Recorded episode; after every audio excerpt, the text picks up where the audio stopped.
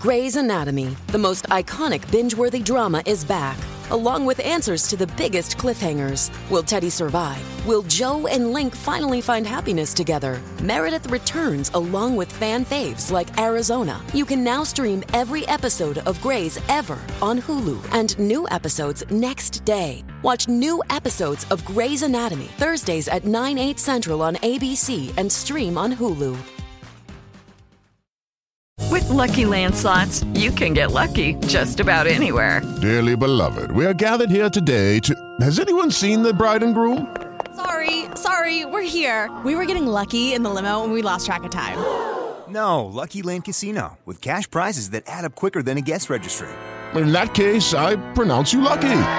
Play for free at LuckyLandSlots.com. Daily bonuses are waiting. No purchase necessary. Void where prohibited by law. 18 plus. Terms and conditions apply. See website for details.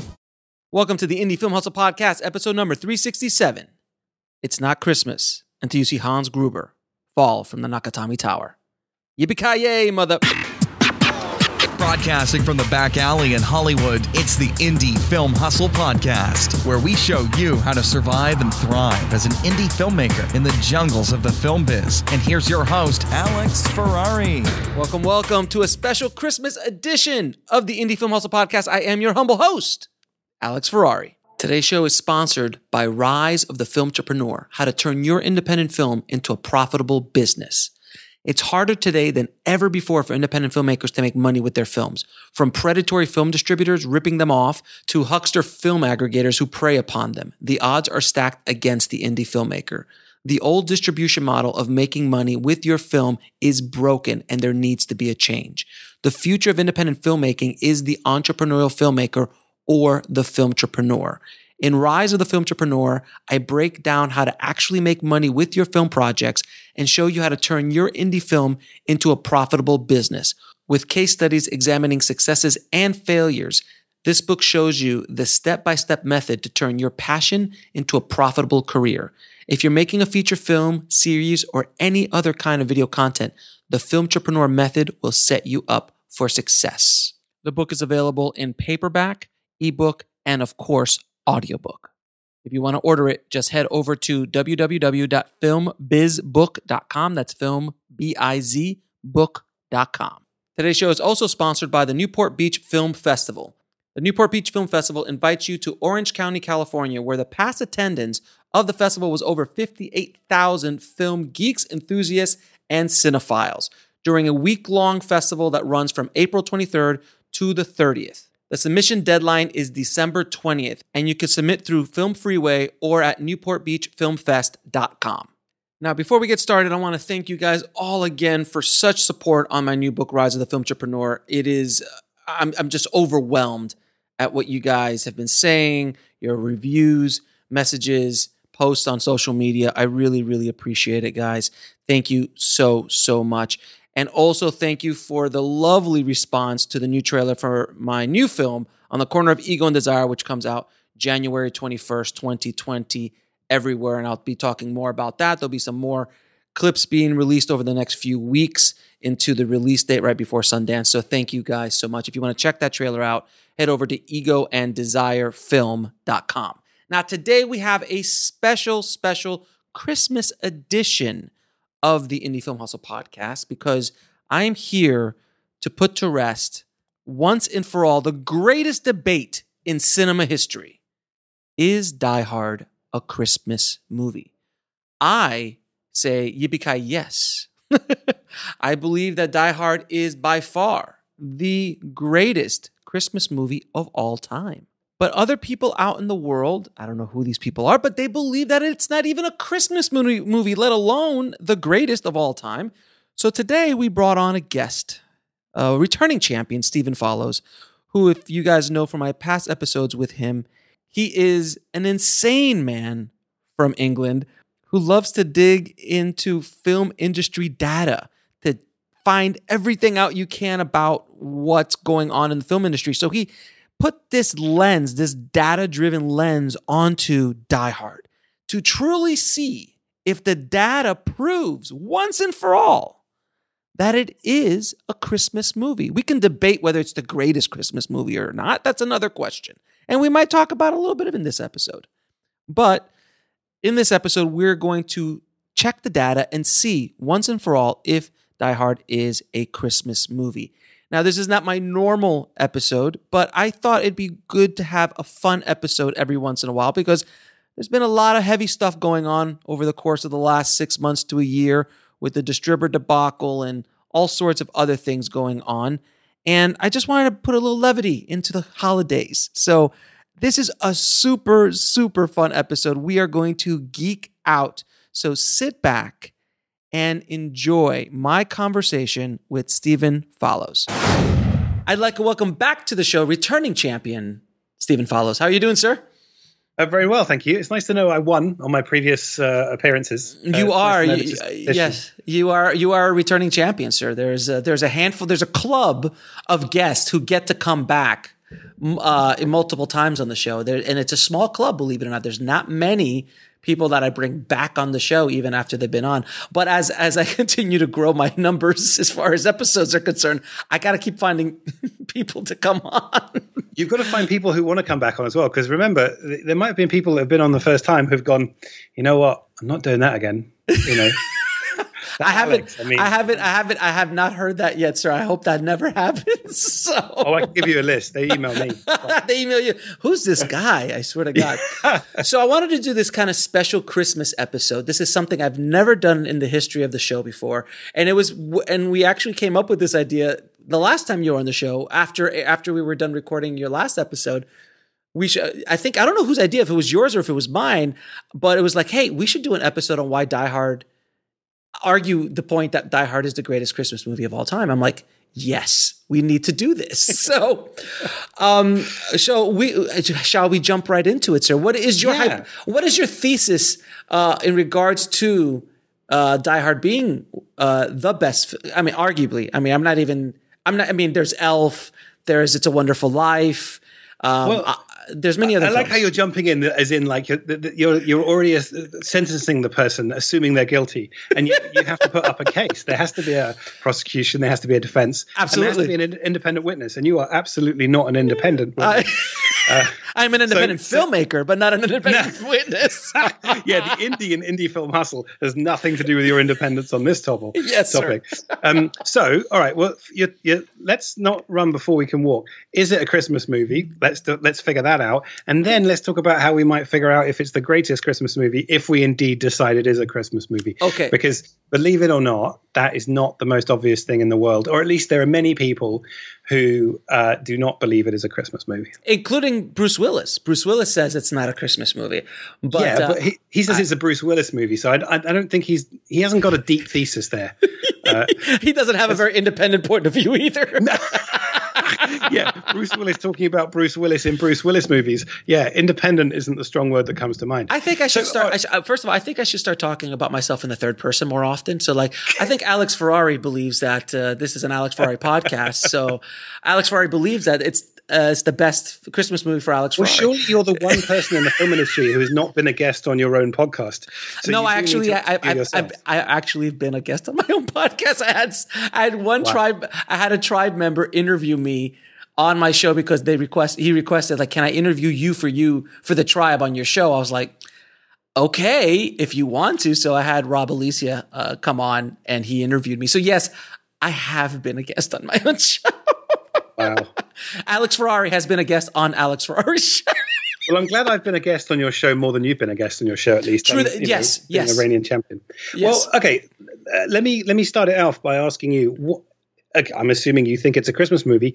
Why do you think it's a Christmas movie? What makes it a Christmas movie? Well, before we start, I want to, I want to ask you. I want I want everybody to know if you do not know who Stephen Follows is, Stephen. I would- just because somebody be like, "What? Who's this Stephen guy? Why is Alex talking to him? Oh, excuse me. Why? Why is Alex Ferrari talking to him?" So, uh, so I just want to know. Stephen is is uh, probably he is a unicorn in our industry. He there is nobody else like him. Uh, there he does something that nobody else uh, wants to do, nor has the ability to do, which is deep, dig so deep into data for films that I mean he's a data cruncher for filmmaker for filmmaking in general, and goes into just obscene minutia these reports he puts out on these amazing um, amazing uh, reports about filmmaking and horror reports and all this stuff. So i thought that if there's anybody who can put up an argument for this topic. I thought stephen would be a perfect guest. Did i miss anything sir? Would you like to represent yourself in this conversation? Well, you know, normally uh, my British sense of sort of um, uh, self-effacingness is just making me go, no, no, no, no, I don't go too deep on stuff. But I'll be honest, even I think I went too deep on this topic uh, because last Christmas I kind of got carried away. What was was meant to be like, you know, my articles take me half a day at most, maybe. Some take longer, but then sometimes I build up databases that I can use multiple times, and it, it feels much more like a hobby. It doesn't take crazy amounts of time. This one took a crazy amount of time because I kept thinking of new threads, and and also because I happen to be, I don't do a huge amount of teaching just because of time. I'd love to do more, but I was talking to a group of MA students in Birmingham and I had to come up with a topic to talk to them about film data, and I wanted to get them interested. And, and I thought, oh, is Die Hard a Christmas movie? Was the topic. I thought that would be great because it'll allow me to think about movies as we'll talk about later on in different ways. And so I asked them, and then they brought up loads of good threads. And then I talked to other people, and every time I answered one part of the question, I'd come up with two other threads. And the only reason that I published the article was in the end was because it was coming close to Christmas. I could still, I would still be working on it today if I could, like a year later. So um, yeah, this time I did go too deep. Well, not Okay. too deep. I went very. okay so your so your first question is uh, is Die Hard a Christmas movie? Is your Yeah. question? All right. So for everybody who is, is listening who does not know the movie Die Hard, it is a film that was done in 1988. is an action thriller uh, with starring the legendary Bruce Willis, and arguably this is the movie that made him the legend. This is the one that pretty much launched his career uh, as a action star, as a, as the movie star that we you know we know who he is at this point. He's done other movies, but this was the one that really put him on the map. because he was a romantic star, right? He was in before this. On Moonlighting. TV, Moonlighting, yeah, exactly. So, Moonlighting, and also Blind Date with Kim Basinger in '86, if I'm not mistaken, '86, '87. So he he already had kind of started doing some feature work, but he was known as a TV actor for for Moonlighting. I think he did two or three episodes of that when when that that show was like the show everybody was watching, and that's kind of where we were introduced to Bruce. But Die Hard, like I still remember going into the theater in 1988 i'll never forget it. And i and i came in late.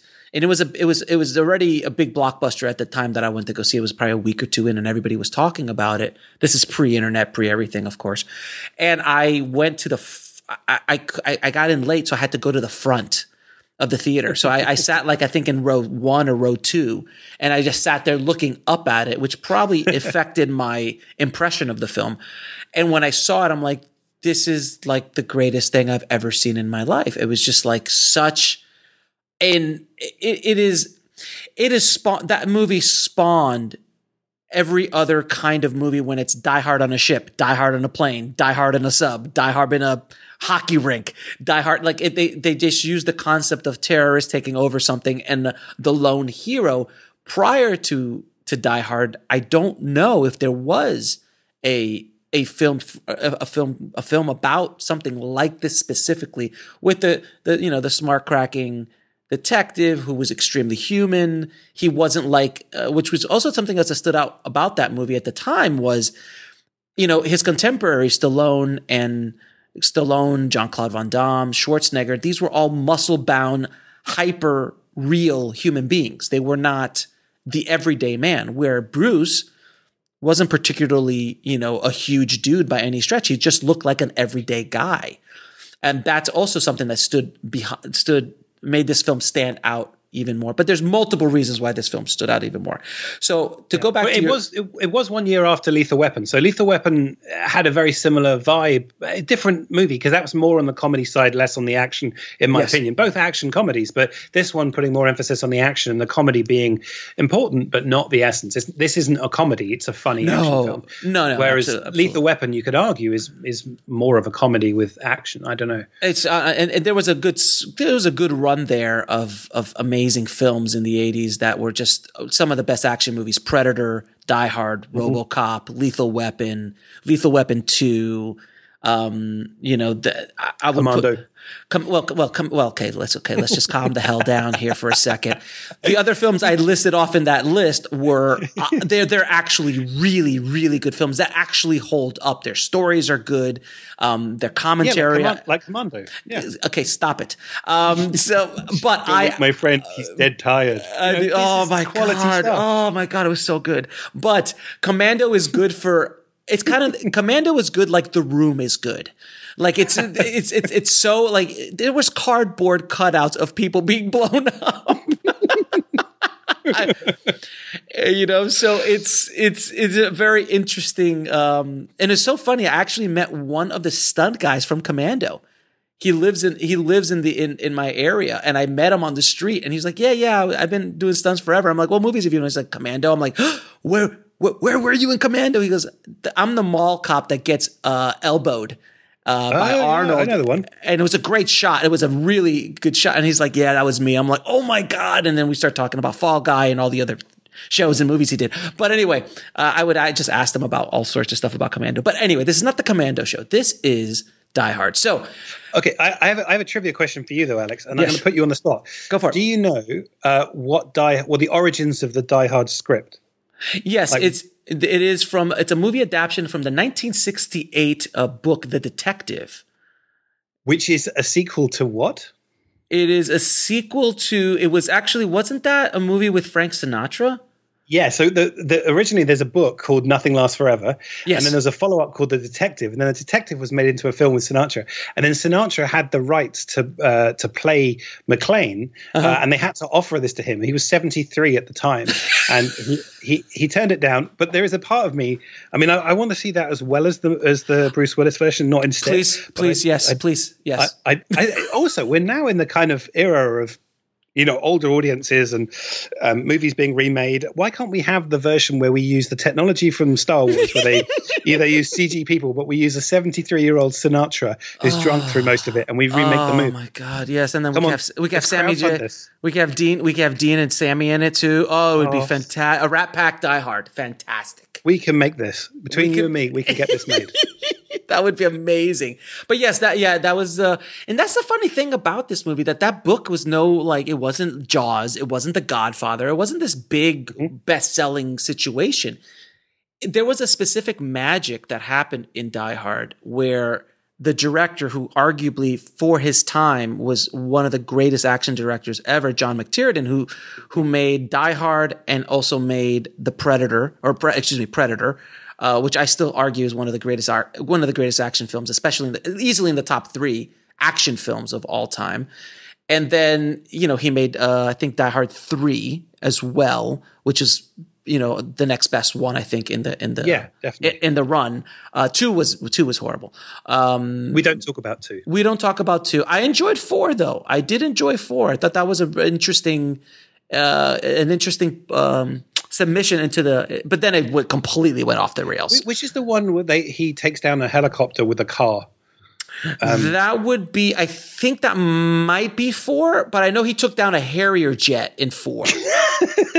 With a car, I think that was one of them, and so yes, it was a little, but the but the script was so well written, like it was a really good script, and they just threw John McClane in it, like it was it was a pre existing script that they rewrote as a Die Hard. Oh movie. yeah, it was called like it was something to do with a meltdown, wasn't it? It was the yeah, cyber it was attack. It was a cyber Yeah. attack. Yeah, yeah. So it was it wasn't an official Die Hard film, but they just like, well, this is a Die Hard movie. Let's put John McClane in it, and that's the end of it.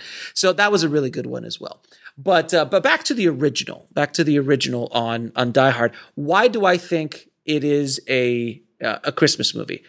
Well, first off, it takes place during Christmas, which does not automatically add it into the into the list of Christmas movies, but that helps. Uh, because could you, you know, Kiss Kiss Bang Bang, is that a Christmas movie? You know, any basically, it's Lethal Weapon a Christmas movie because it was during Christmas.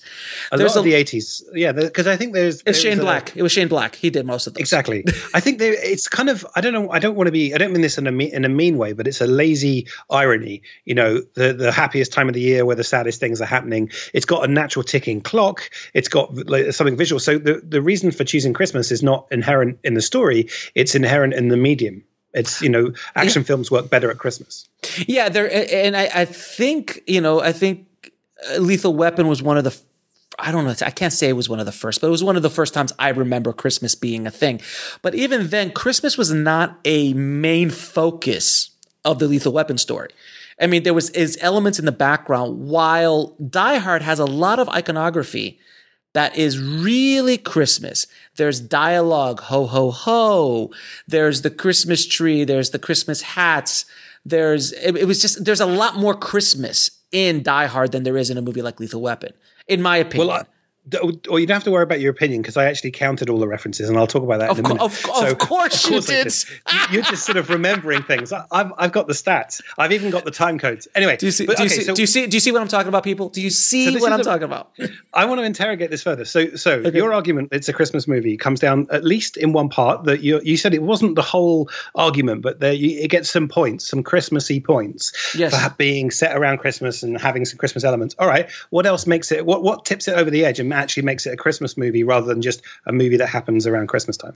Well, there is a there is a redemption of of the main character. There is a oh. there is a I feel there's a Lucky Land Casino asking people what's the weirdest place you've gotten lucky? Lucky? In line at the deli, I guess. Aha, in my dentist's office. More than once, actually. Do I have to say? Yes, you do. In the car before my kids' PTA meeting. Really? Yes. Excuse me, what's the weirdest place you've gotten lucky? I never win and tell. Well, there you have it. You can get lucky anywhere playing at LuckyLandSlots.com. Play for free right now. Are you feeling lucky? No purchase necessary. Void where prohibited by law. 18 plus. Terms and conditions apply. See website for details. With the Lucky Land Slots, you can get lucky just about anywhere. This is your captain speaking. Uh, we've got clear runway and the weather's fine, but we're just going to circle up here a while and uh, get lucky. No, no, nothing like that. It's just these cash prizes add up quick. So I suggest you sit back, keep your tray table upright, and start getting lucky. Play for free at LuckyLandSlots.com. Are you feeling lucky? No purchase necessary. Void where prohibited by law. 18 plus terms and conditions apply. See website for details. The redemption of the of the main character with the relationship with his wife which is really kind of brings a family together at the end, where at the beginning there was no family.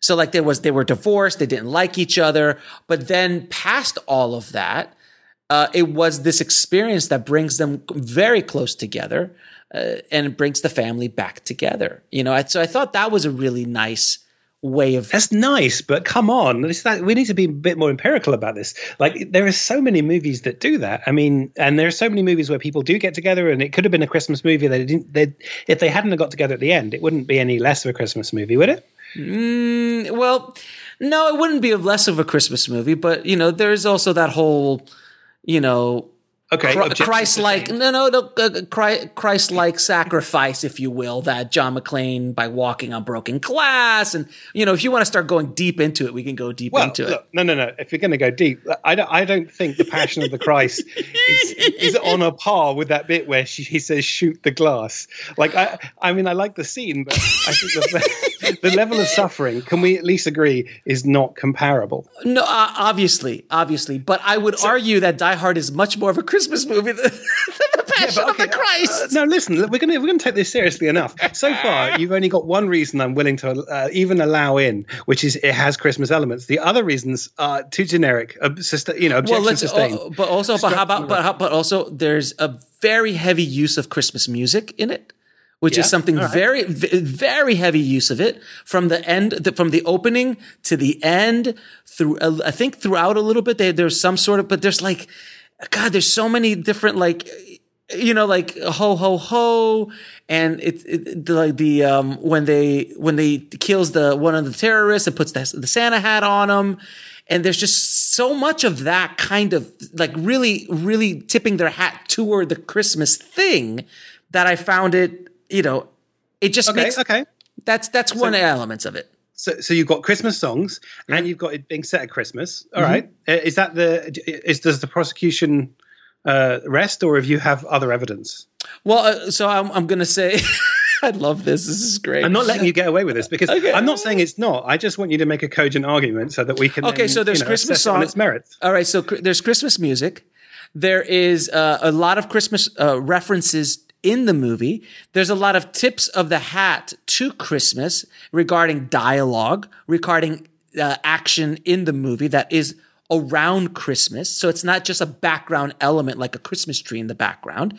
So there's there's a bit of that there's a bit of that as well in it. And then there is the whole I mean just to add it on as a cherry on top this kind of bringing together of the family after out out of it as well. So I think that in my opinion. And then also just the bottom line is I enjoy watching it at Christmas time. So there's a lot of Christmas Yeah. movies that people watch at Christmas time that aren't particularly Christmas movies.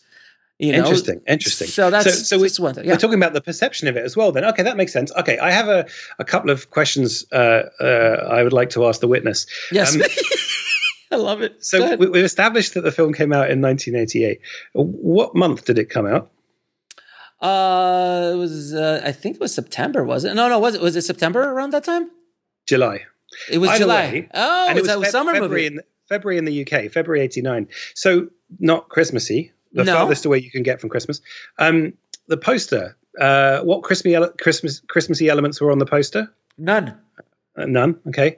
Uh, and the tagline, you know, like, okay, so you've got the Polar Express. The tagline is this season, believe, you know, uh, Krampus, you better watch out. Elf, this holiday, discover you're an elf. What was the tagline for Die Hard? Uh, Forty stories of sheer adventure, sir. So not very Christmassy then. No, not very Christmassy at all. But that's the thing that is so wonderful about it because if you sold it as a Christmas action movie, which I don't think I don't remember of a film being sold that way, you lead with the action and the Christmas is a bonus, sir. so hold on, hold on. You've gone from the definitive Christmas movie to Christmas is purely a bonus. Uh, oh no, no, no, no, no! Wait a minute! Don't use my words against me, sir. Do not use my words against me, sir.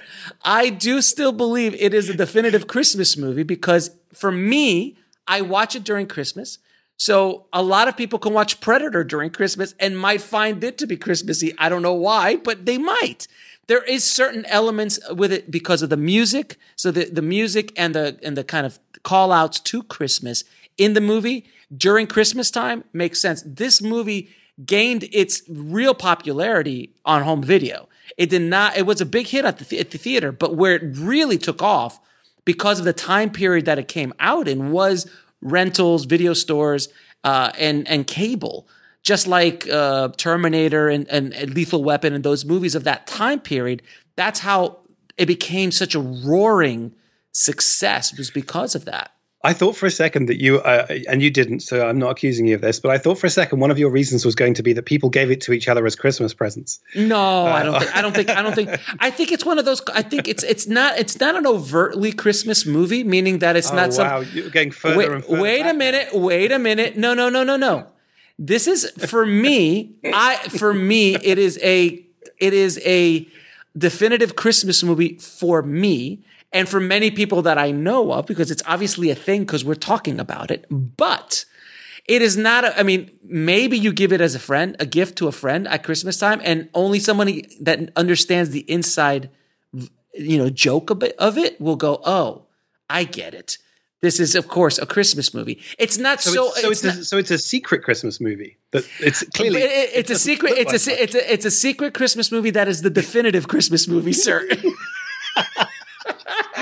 Wow, I do hope you are never defending me in court. Oh, it's horrible. This is Okay, horrible. Go ahead. As a as a Christmas present to you, Alex. Yes. Uh, and, and assuming that you may get into further debates, because I get the sense you are the kind of person that has these conversations off mic as well. Oh, Uh, yes, let me, I do. Let me help you, because there are a few things that you perhaps could have. Um, Use in my defense. uh, yes, brought into the record, and you haven't.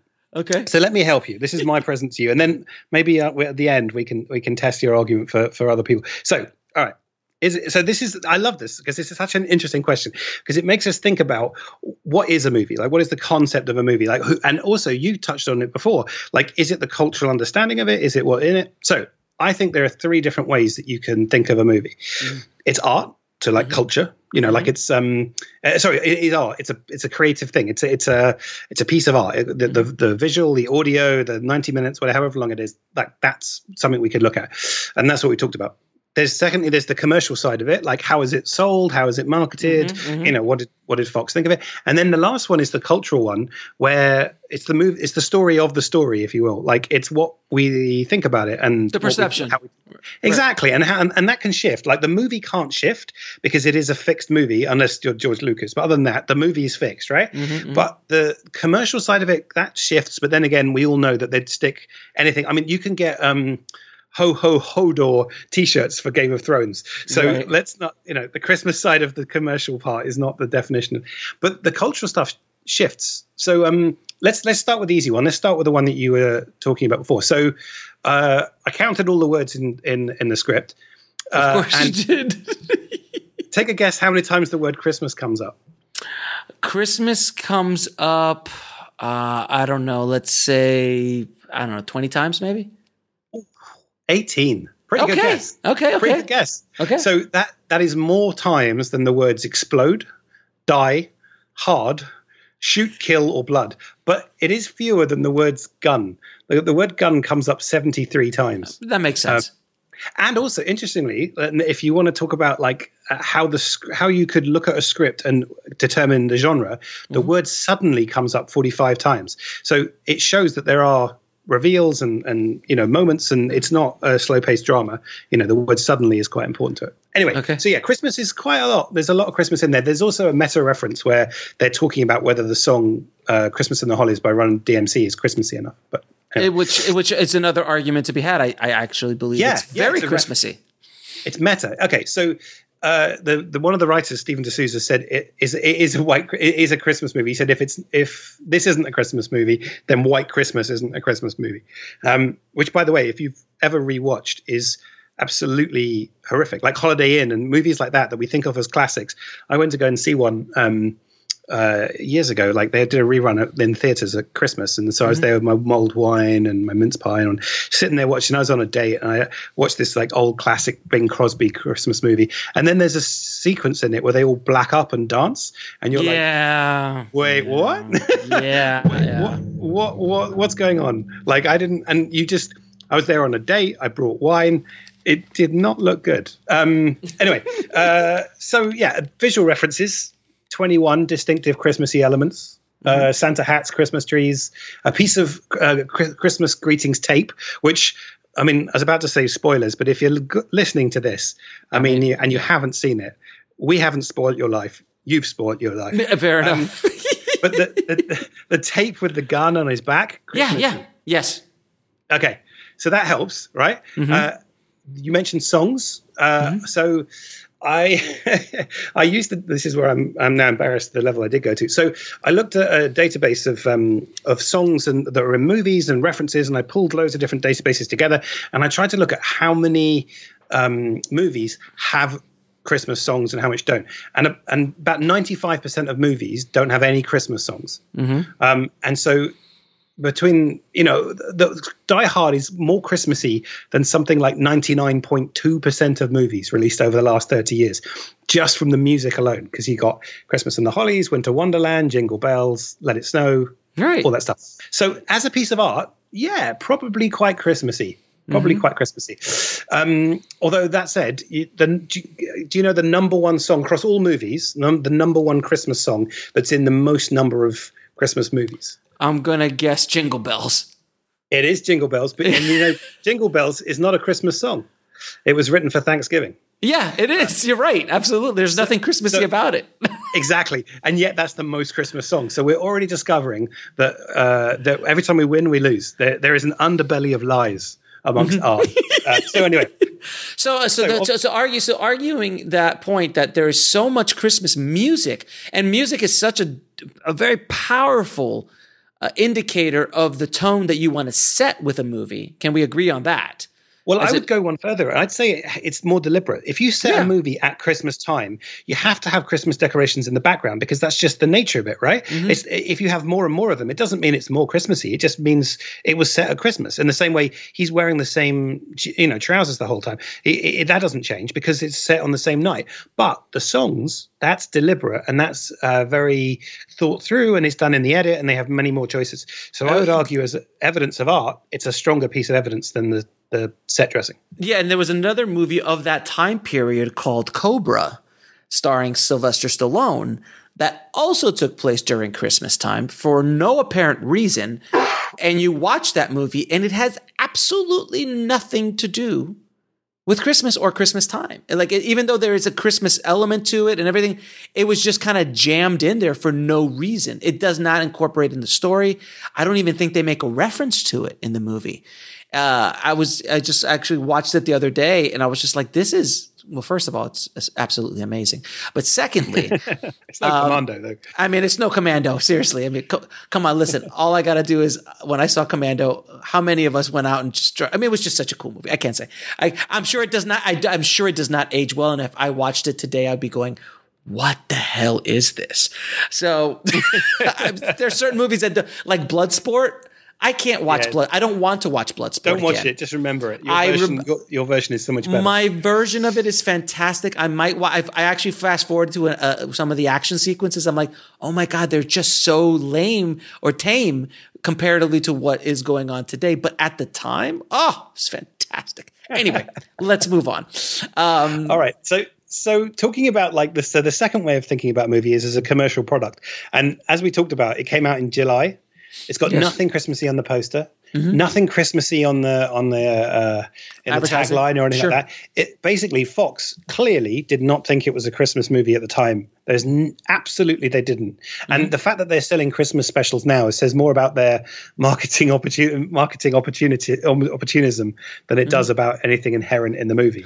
So, if art, yeah, probably a Christmas movie. Uh, cult, uh, cre- uh, commercial, no, definitely not. So not looking good for Christmas right now. So we got this last lens to look through, mm-hmm. which is culture.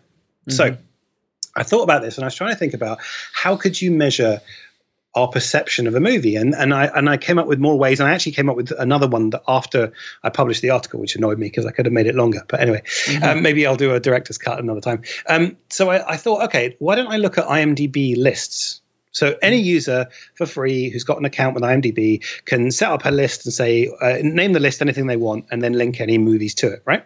Mm-hmm. So you could say favorite action movies from the 80s or whatever. So I found all the lists that had anything to do with Christmas, which is mm-hmm. just over 2,000. Mm-hmm. And I looked at all the movies that were on these lists. So my question to you, Alex, is what movie was the most cited movie on uh, lists about Christmas? Uh, I mean, either like Elf or Home Alone or something like that. I'd imagine. Oh yeah, Home Alone is number one. Elf is number two. Okay. That's, that's pretty damn good. It's funny because Home Alone, again, very Christmassy, but not so much. Like the core story is not about Christmas. It's obviously made it, the irony is made stronger that he's lonely at Christmas and he hasn't got his family and whatnot.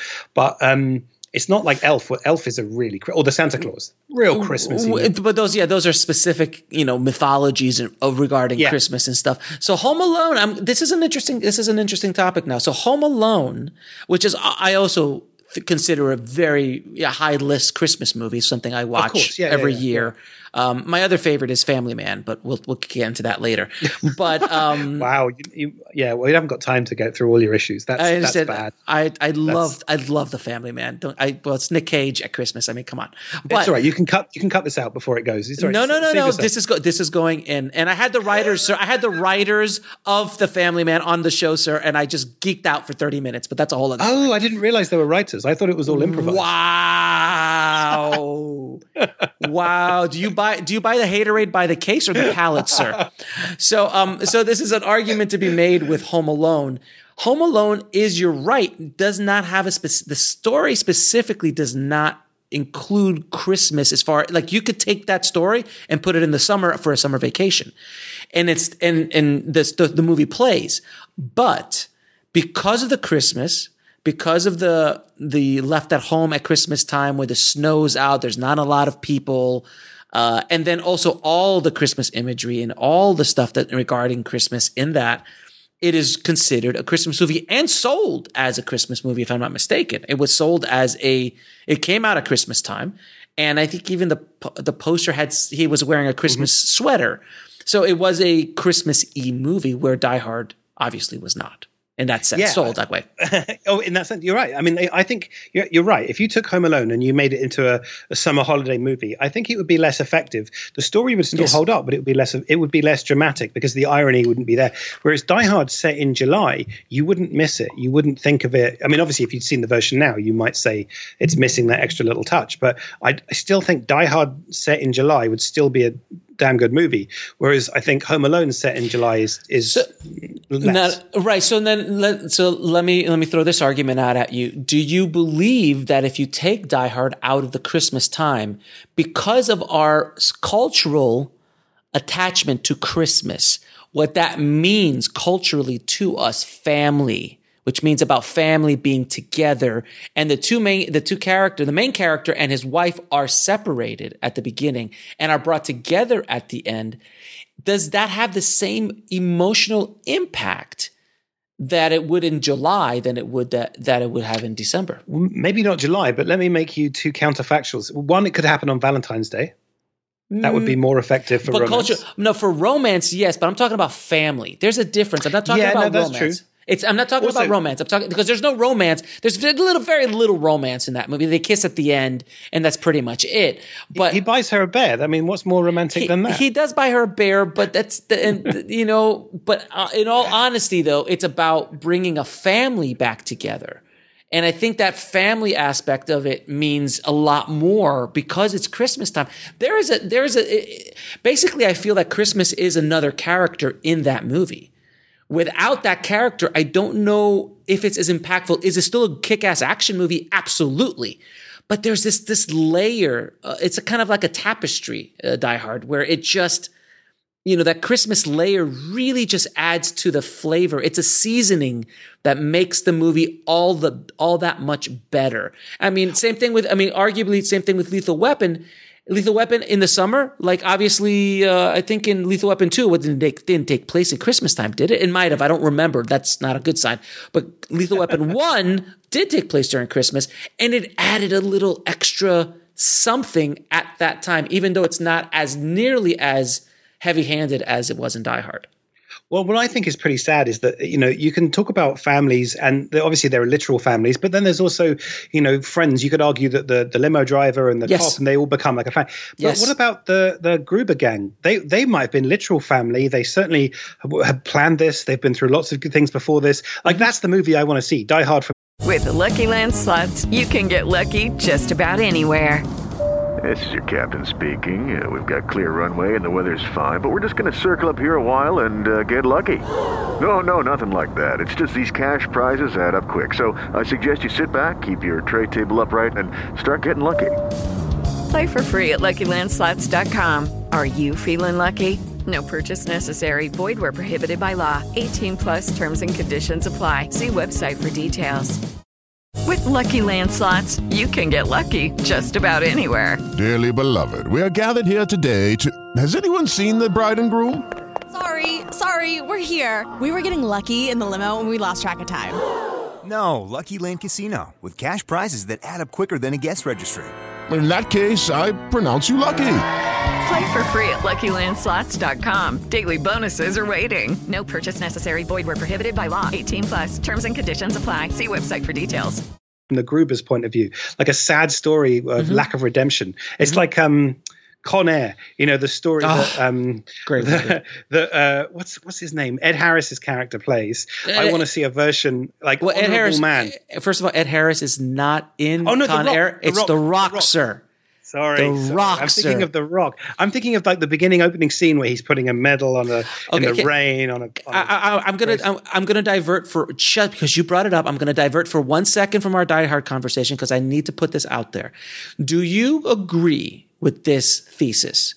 I believe that regardless if you like Michael Bay or not, I think he's still one of the one of the great action directors of the modern era, without Oh, yeah, question. un- unquestionably. I mean, it doesn't mean everything he's done is perfect. No. He definitely has defined a, a genre. He's defined a style. He's got a very clear visual way of telling a But- story, which isn't everybody's taste, but it, it is it is art. It, he is he has a voice. Now, would you would you agree m- uh, with my thesis that after The Rock came out, because he did Bad Boys first, and Bad Boys had elements of it, but I think he really honed into something with The Rock, and then Armageddon afterwards, which is kind of like the Commando of its day. Um, but the how the, no, for, for, but no, the, Rock, the Rock is an actually the Rock is an actually fantastic, wonderfully acted, It's directed, written for the 90s. It Like, was it is. wonderful. But do you agree that, that at that from that point on, every other director, action director, was chasing Michael Bay. Every you could start seeing a shift in the way action movies were directed and produced after The Rock, and you could see it clearly with films right after The Rock because everyone started doing that. It same thing happened with Tony Scott when Tony Scott showed up. Action movies changed. Like when t- when Tony Scott started doing action movies, everyone was like, "Well, I guess this is the way we do it." And Tony and, and Michael have a they, you could see that they went to the same school, but they have different different flavors without question. But Yeah. uh, we're just going down. We're going down a little rabbit hole. I don't want to go too deep, but I just want to kind of bring that up. Let's let, yeah, let's go. Let's get back on track. Let's talk about let's let's not talk about frivolous things. Let's talk about Die Hard. Come on. Okay, fair enough, fair enough, all fair enough, so, fair enough. So I talked about uh, how uh, Die Hard shows up. Uh, oh, sorry, I didn't tell you where it shows up. So Die Hard uh, shows up in the uh, like some of the most cited movies. It's the twenty second most cited Christmas movie. But what's interesting is I, I haven't got the data of when people added it, but I would guess that if I did the research again this year or in a few years' time, it would be moving up the list. And I don't know if it'll ever knock off Home Alone or Elf, but there are loads of movies in there that I think it would. It's So going to become more Christmassy. So then, so in time, as as time has gone on, it is now, and that concept of it being a Christmas movie, it is actually becoming more of a Christmas movie purely by the culture, society, and the well, fan exactly, base. and and that's and that's what's so fas- fascinating is that the movies themselves, the actual movie, the, the celluloid, the images, and the audio don't change, but our perception of them change massively. And so there are movies that you know, whether it be Birth of a Nation, Song of the South, mind. you know, yeah, things that we push away, and there are other things that we pull towards us, and they they got undiscovered classics or whatever. So I had a look at um, you can anyone can have a look at the page views for any Wikipedia page. So I I went and had a look at like the page views for films like Lethal Weapon, Raiders of the Lost Ark, Seven Samurai, Aliens, and they've got their all their views are spread out pretty much evenly across the year. uh, and and then I had a look at films like Elf, Home Alone, Love Actually, The Polar Express, and almost all, you know half of all their views are in December. so then, that, where does Die Hard fit? So what was so fascinating is Die Hard sits almost exactly halfway between the two. About 25% of all the views to the Die Hard Wikipedia page are in December. So it does have that skew.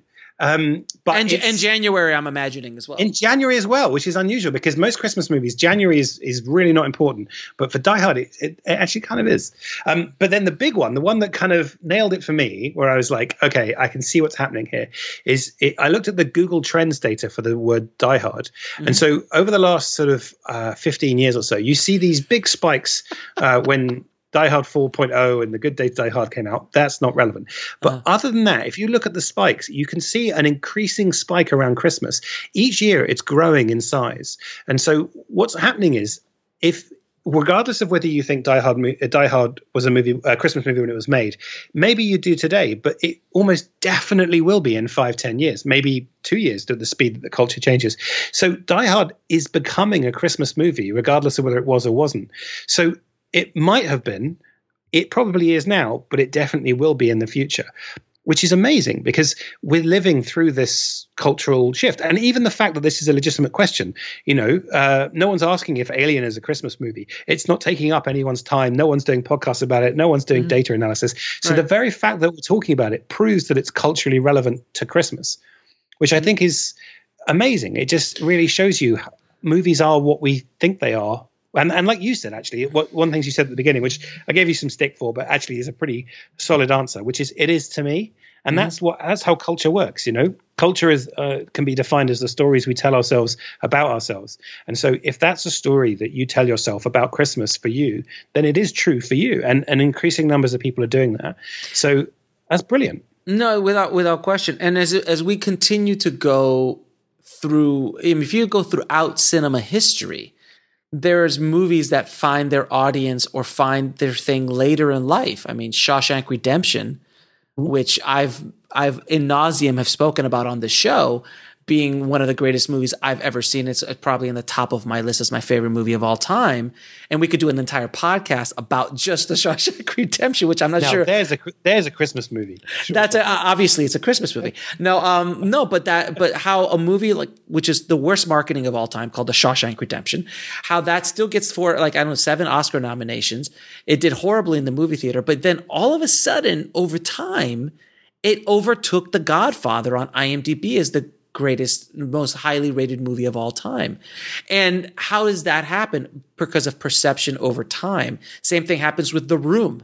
When The Room first showed up, you know, Tommy Wiseau's masterpiece, uh, he, you know, that showed up and everyone was like, this is ridiculous. But slowly the perception of it was like, this is so bad that it is genius.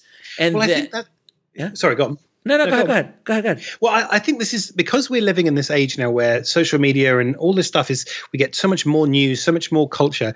We're living in a time where we're seeing cultures shift in a way that they always shifted. Obviously, we're not, not still living in the Victorian era, but they, they did it sort of imperceptibly. Every now and then there'll be a moment, a war or a particular event or something that would remind people things have changed, you know, but actually we're seeing it almost in real time. If you think about Me Too and things like that, you think about how people look back. I mean, at what people were doing in the past. There was a defense that um, someone had on the uh, the news recently about. Boris Johnson was accused of uh, touching the, the knee of a journalist, and his defense was it was 20 years ago. Well, that's not a very good defense. But what he's saying is the culture has shifted. I'm not defending Yeah. him at all, but I'm saying that we, we can feel it shifting. And and Die Hard, oh, oh, using the, the example of Shawshank and The Godfather, both those movies were locked in time by the mid 90s. Both of them have uh, not a single frame has changed, and yet the the the general agreement about which is better, although obviously a false binary choice because they don't they don't have to have a winner. But if we ha- you know in the in the sense that we have to then that's changed. It hasn't got better. It hasn't got worse. Our understanding has changed. And i find that absolutely wonderful. I find it so interesting because it keeps movies alive you know and it also says that no one person can decide you know as much as we're joking no one person gets to say it is or it isn't. Even bruce willis doesn't get to say it is or it isn't. We we dismissed his opinion pretty damn quickly. Yeah, oh, abso- absolutely.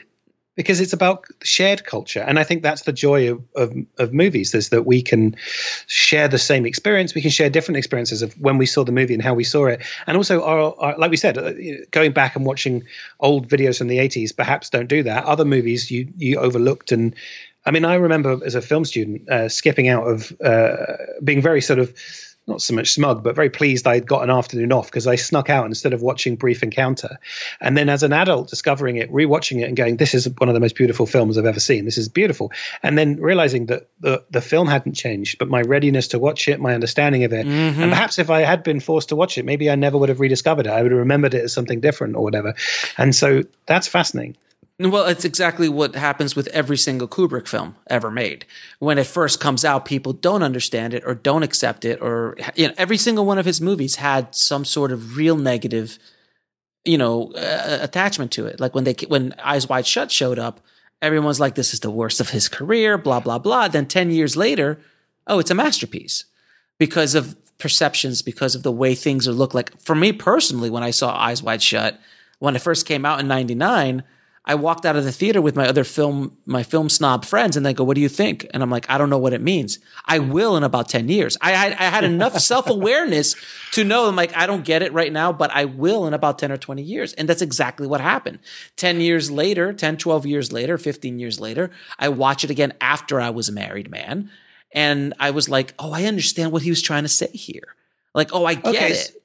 So, what movies that of the last couple of years do you think are due for either a revival or uh, for a? I mean, like at the time Die Hard came out, it would be kind of laughable. In fact, I think it would be inc- you'd be incredulous to say it's going to be on people's list of Christmas movies. Correct. Um, whereas now it doesn't. So, what movies in the last couple of years do you think are due for a Oh, reimagining? man. Jeez, that's a great question. Um, oh God, it's like there's certain there's certain you know th- th- there's certain films that hit you at a certain time in your life where they, there's a nostalgia to it. You need to give the time. You need to give it time to marinate over over not over a few, just a couple years. I would have to argue maybe five, ten years later, where you can go, oh, there's a nostalgic aspect of it. So, you know, someone watching Lethal Weapon or Die Hard for the first time today would not have the impact of me watching it in 1988 before any other media had done anything like those two films did at the time.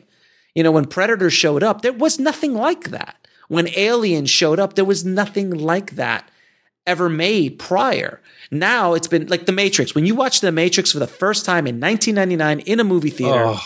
your entire Now right now you're talking. Like if I didn't understand, I mean, it wasn't that I was confused. It was like, what was that? That no, was it was it, oh. okay. So that's a that's a movie that you know that's an argue, argument that needs a reimagining, which they are actually going to go back into the Matrix world. We'll see what happens with that. But you know, when I saw the Matrix in '99 when it came out in the movie theater, your mind it explodes. Now you sit there today and you show it to somebody who's never seen the Matrix, it doesn't have the same impact because it's been ripped off so much that it seems tame. But at the moment that it was released, it was so powerful that those vibrations are still hitting us today. The waves of that that that that movie still affect cinema into to, until this very day. It, so it, that's there's a difference between I think you know pulling going back in time like you watch Pulp Fiction. I saw Pulp Fiction in the theater while I was in film school and said, "Oh my god, what the hell just happened?" As most people did when they saw that movie. Where now you go back to it and you're like, "It's a good movie." But it doesn't seem as powerful as it did then because it's been so ripped off. And now we have so much more reference to Quentin Tarantino and his dialogue and the way he did it. But at the time, that was mind blowing. The Exorcist, when it showed up, people were fainting in the theaters. People were being pulled out. Well, there's a there's a really good example because I, I saw The Exorcist when it was re-released. Must have been late '90s or something like that. And uh, there was a lot of talk at the time about it being a very scary movie, and like Yes, you yes, said, lo- uh, loads of reports about that. And I I went to go and see it in, in the cinema, and I remember my mum saying something like. Uh, she wasn't exactly warning me, and she she's not at all prudish. She was just making sure that I knew it was a really scary movie, and I and I was like, yeah, I know. And I watched it, and I remember thinking, what what what, is this? I, I, there's nothing here. And then when I rewatched it for a few years later, I was like, this is a piece of art. This is a brilliant film. Oh, it's but the problem fantastic. the problem was I was I was queued up for it to be a terrifying um, Yes. thing, and and to me as a teenager, it just it wasn't because that wasn't what terrifying was at the time. Yeah, but in me. 1973 or whenever it came out, it was it just. I mean, it, it, it broke every single you know cultural moray at all. I mean, it was just completely like little girls pea soup. It was all this kind of. It was exorcism. It was it was a much simpler time. That movie is tame in today's world. Completely. Well, uh, th- this would be my this is my argument why we should ban trailers. Mm, well, I mean, yeah. obviously, good luck I with that. oh, well, listen, it's not an exact plan. It's Christmas. I'm, Yeah. you know, I'm allowed to participate. No, but genuinely, I, I used to watch all the, the trailers. I used to read all the film magazines. I was really kind of a film geek, uh, and certainly as a kid. But it was there was the internet, but not really, and certainly not the way it is now. There's certainly no um, kind of community that, the way you have now.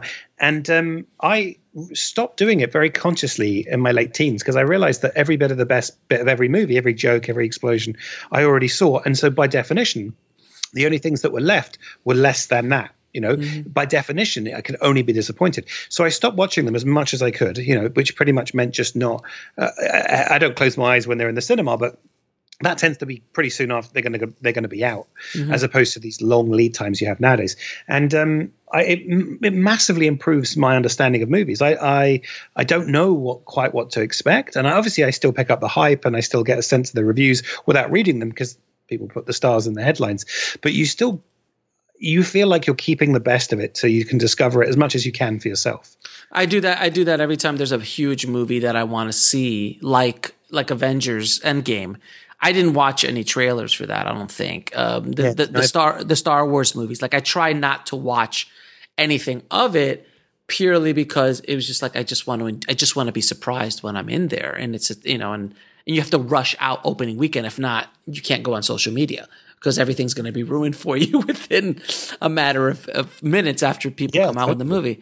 But like you know, to argue about um, like The Exorcist, because I remember watching The Exorcist when I was in high school as well. I was in the in the eighties, and I watched it, and I watched it with the lights on in the middle of the day because I was I was I was told it was so terrifying.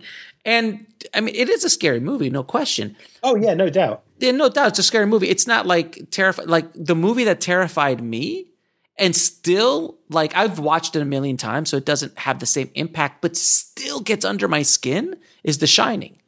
Like you watch, Mhm. you watch The Shining. It's the music, and there's a the specific reason why there's those four notes. I saw a whole uh, documentary on just the four notes that he uses and why it's used in everything that regards to death and everything like that. But that the music, the environment, the performances, it's just eerie. It just gives you like the EBGBs on a psychological level, not on a because arguably the imagery is not terrifying. No, it really isn't. It's like it's the suspense. It's the you know all the, it's everything all thrown in together. It's well. Let, let me let me ask you then. I think I this is just a personal theory. Uh, you'll be disappointed to hear I have no data to back this up. Um, I, I maintain that there are only two fil- uh, horror films made for children. And I think they were made around the similar. I don't know the exact time, but they're similar sort of time. Certainly in, uh, you know, the history of film. What what would you say are uh, horror films made for children? Oh god. Um, and it's not like Hotel Transylvania. It's not anything that uses the Halloween Yeah. aesthetic because that's not horror. no, That's no, a no. trope. Um, uh, what age group are we looking at? Oh, I think children. I think you know, sort of um, five to twelve. Wow. You know.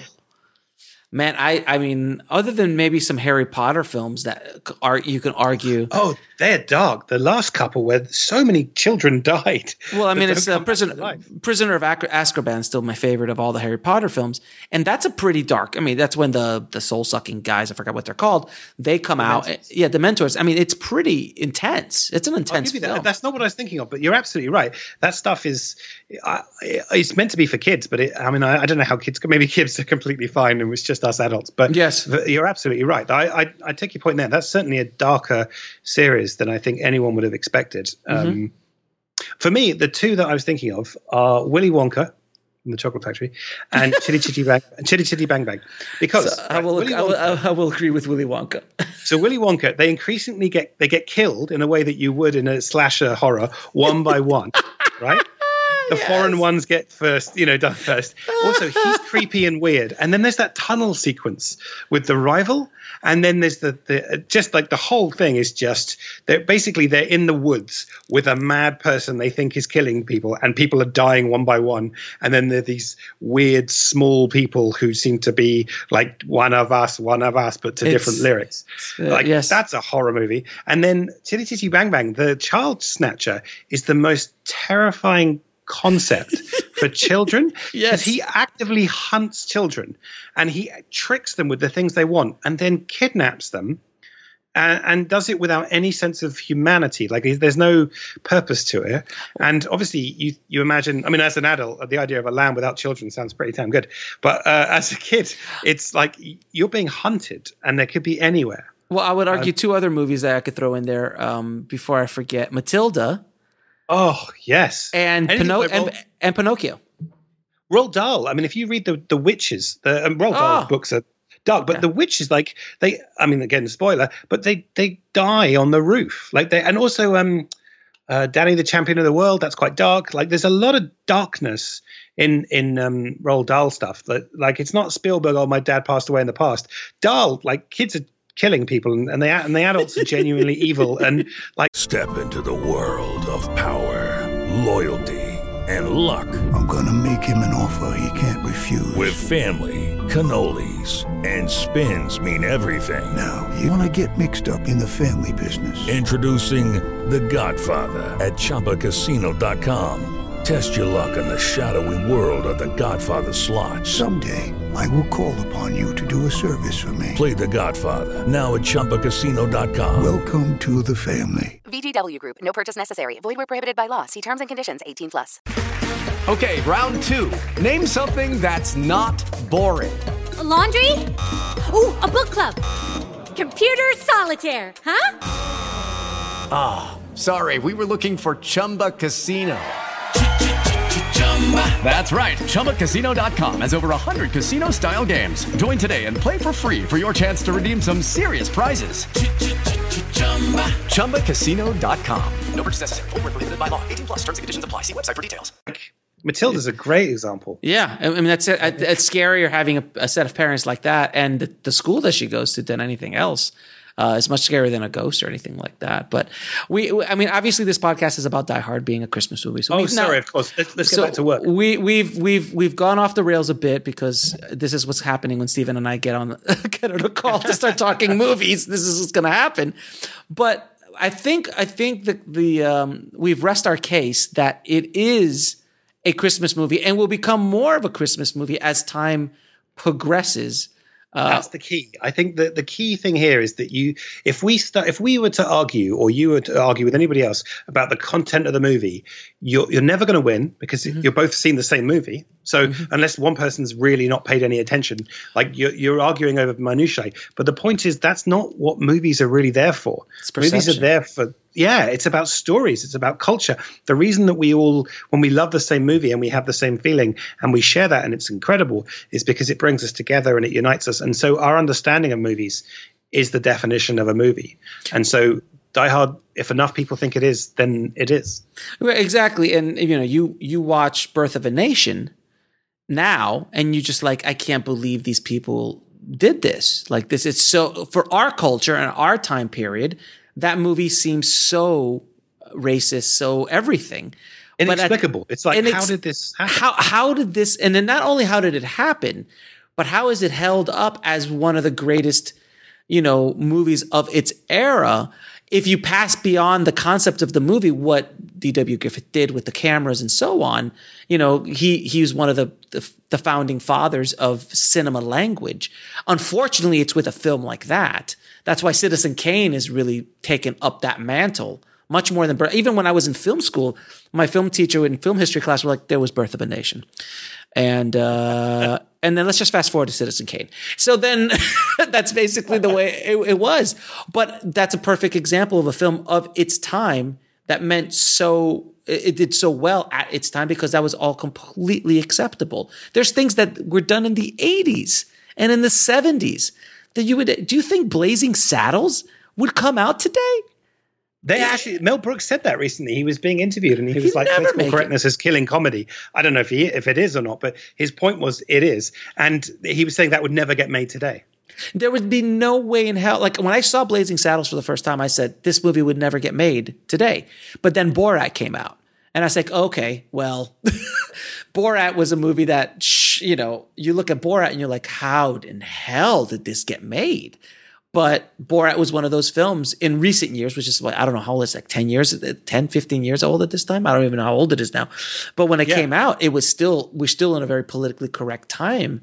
How that movie got through was fascinating. But well, Blazing I, Saddles, I mean, can you imagine? Can you imagine that coming out today? It would be impossible. I, there are other things that are shifting, and, we talked about this a bit earlier on today. I, I mean, uh, I can't remember if we, you and I talked about this on the previous podcast or not, but there's a movie from the mid '80s called "Blame It on Rio," and uh, it stars yeah. Michael Caine. Yeah, and uh, I just I just looked it up on IMDb, and the plot, the one the one line sentence uh, summary is best friends and their daughters vacation in Rio de Janeiro, only oh, no. for one of them to fall for the other one's daughter.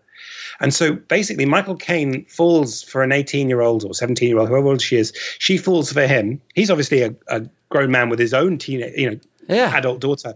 And the and also the the two actresses in it are topless within the movie. So not only is the plot wrong, it's also got a male gaze to it. It's got a very kind of well, oh, you know, she's attractive and young, so that's all the definition we need.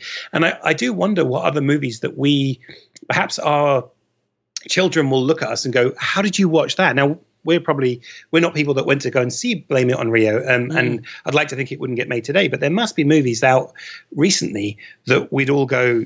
And maybe Borat's the one, or, or it's probably something more innocuous because when a oh, movie's oh, no. trying to be mm. offensive, mm-hmm. it's it's almost more okay because you, by definition you're trying to push boundaries it's the boundaries that we're not challenging the ones that we think this isn't an outrageous statement this is fairly normal that's the bit Well, if you is going to be terrifying. if you want to see films that are completely out of date in many ways, just go to AFM or, or go to or go to the Cannes Film Market.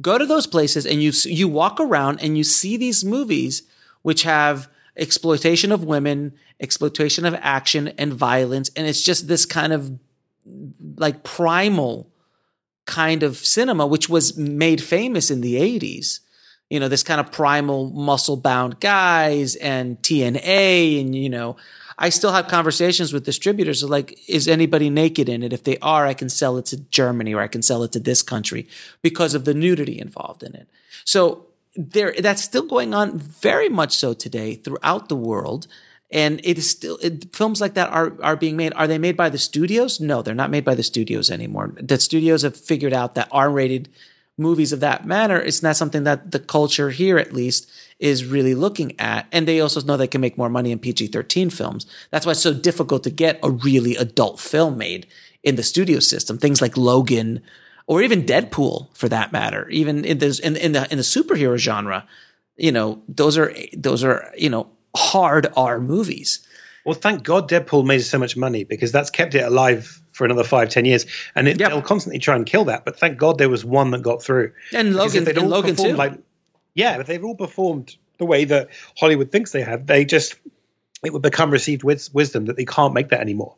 Right. Um, so, okay, bringing it back onto topic, is there anything in Die Hard that you think wouldn't get made today? If Die Hard was a script in development, and obviously Die Hard and the original didn't exist, but everything else is the same, do you think it would get made? Who who'd get cast? Like, how would it get changed? I mean, I, the idea of him rescuing her, surely that's very kind of male male ex- Yeah. gaze, male explanation. It- there is there is a male gaze to it. There's no question about it. Would that movie get made today in the way that it's written? I don't don't. I don't think it. it especially would it get done in the in the in the Hollywood system because.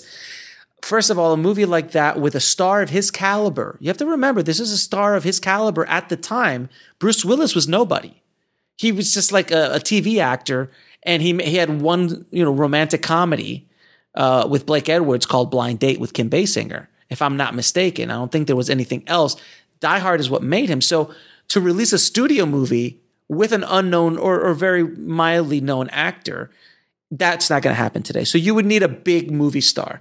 Would a big movie star, let's say we throw Tom Cruise in it, we throw Will Smith in it right The now. Rock, I, no, The Rock. Throw The Rock. way to do it. Yeah, but The Rock did this movie. It was called uh, Skyscraper Skyscraper, Skyscraper, yeah, that right was- that and it was bad movie. horrible it was horrible so the the rock is a really interesting character because i'm a huge fan of the rock. I'm a, a monstrous fan of the rock. I love what he does. And i just all his films even though some of them are really you know like i didn't like the earthquake film or whatever that thing was called. And San- you know, Andreas. yeah there, there- there's certain films that i watch i was like oh dude rock really? But there's other times he's like oh well that was genius. He's a really great performer great actor great personality. But he's one of the last kind of like you couldn't throw the rock in into Die Hard and make it work because they tried doing that with Skyscraper and it didn't work. And the reason why is because Die Hard makes works because it's Bruce Willis. It's the everyman. If you throw Stallone in that, you've got Daylight. You've got you know because Daylight was Die Hard in a tunnel. You mm-hmm. know, eh, you know, or you've got Schwarzenegger. You can't throw you can't throw Arnold in that movie. It doesn't have the same energy. Bruce brought this everyman aspect to it that made John McClane what John McClane is. If it was a hyper real human being, like The Rock is, The Rock is a hyper real human being. He does not represent the mass audience by any stretch. He is a superior physical specimen. Bruce was not. So, are you saying it has to be like Paul Rudd?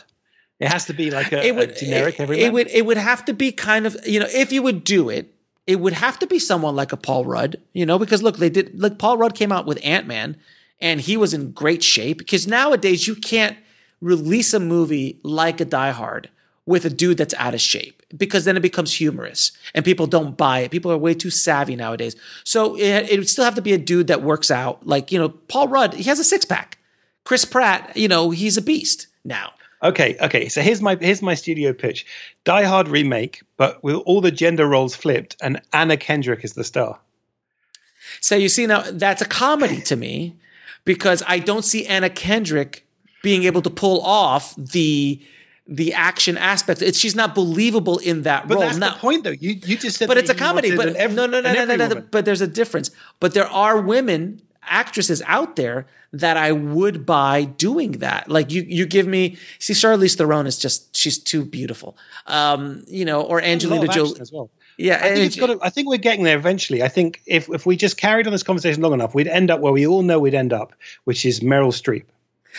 Now, Meryl Streep, I would buy in Die Hard. Why? Because Meryl Streep can read a telephone book, and I would buy it. It doesn't matter. what- absolutely buy that. I mean, too, it doesn't matter what Meryl does; she can do no wrong. But with that said, could Meryl pull off Die Hard? I think she could. I think she would do. I mean, she's a little. She's going to crowdfund. but- I mean, she is a bit. She is a little bit, you know, older now. So I'm not sure. But maybe Meryl, ten years ago, fifteen No, years no, ago. no. She's timeless. It's a role she's playing. I, I there is a physicality to it, but you know what? Okay, uh, Helen Mirren. Let's throw Helen Mirren in there. Let's. I mean, I think Dame Dame Helen Mirren. Uh, let's put her Or in Maggie there. Smith. Maggie Smith could do it. Okay, you see now we're just going off the rails. There is a point where yes, the talent is there, but the body just doesn't. Ca- you can't physically No, carry. there's CG. There's, there's, there's, you know, computers and stuff. You just, you, you get some people to press some buttons on the box, and then they make the body all Okay, like. all right. you know- So let's. I think the bottom line to a remake of Die Hard is like the remake of any movie.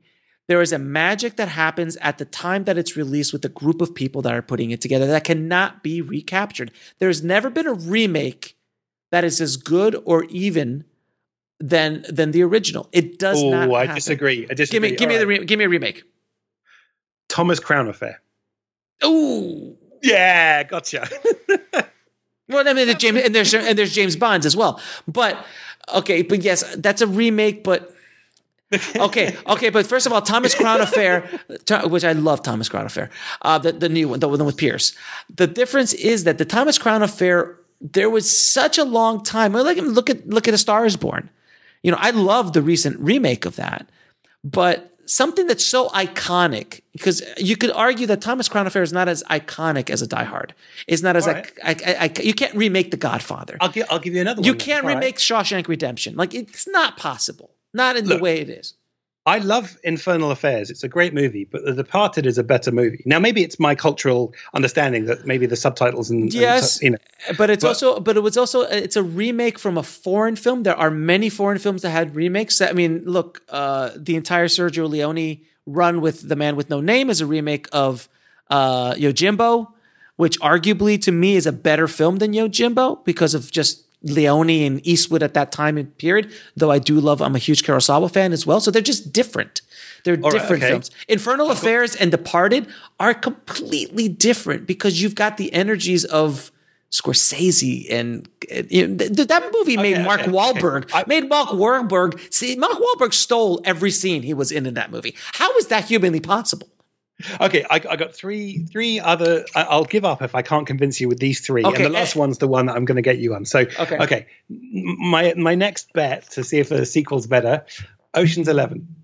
Yeah, it is. Of course, it is. But that was a bad movie to begin with. I didn't like Ocean's the, the original Ocean's Eleven. I thought it was just it's just not well done. So they just took the concept and remade it into a That's much true. much better Yeah. film. Okay, all right, just- okay. Yeah. Number two, I'm going to get you on this last one, but number mm-hmm. two, The Mummy. Well, that, again, they're just like you could say. I mean, come on. The, the original Mummy was made hundred years ago, literally. So you know, when they remade the Mummy um, with Brendan Fraser, is it a better movie? No, I thought those movies were the only thing that was redeemable about those movies was Brendan Fraser at that time in his career. He he made them fun. The director Stephen, Yeah. whatever his name is, He's a horrible director. I'm sorry. He destroyed, uh, he did Van Helsing. He's not a good director. He's not a good storyteller, in my personal opinion. Are they fun movies? Yeah, The Mummy's fun. I rode the ride at Universal. It's great. It's not like in the new Mummy. Oh God, that was just oh That was really oh that okay, was okay. so bad. here's my last one. Here's my final final offer. Okay, so you were saying how some of the uh, films like uh, Ocean's Eleven just took the concept and changed it. Yeah. you're not going to get away with this. This last okay, one, go for it. Go for it. Gus Van Sant's Psycho. Well, that's a that's a literal frame by frame remake. It was it was not good. no, it was it's not, not. good at all. It's not. It's not that it's not good. It's not that it's not good. uh, you know, because it's literally the same movie with updated actors. He did, he understood that you can't remake Psycho. Like you can't remake Psycho. It's a. It's it's the audacity to remake Hitchcock, but then the humility to appreciate you can't improve it, so you're just going to shoot it in color. Like that's such a It's in color with it with with these new actors. But you watched both of those movies, and you just can't recreate the magic. Like, can you remake Star Wars? No. Can you remake Rocky?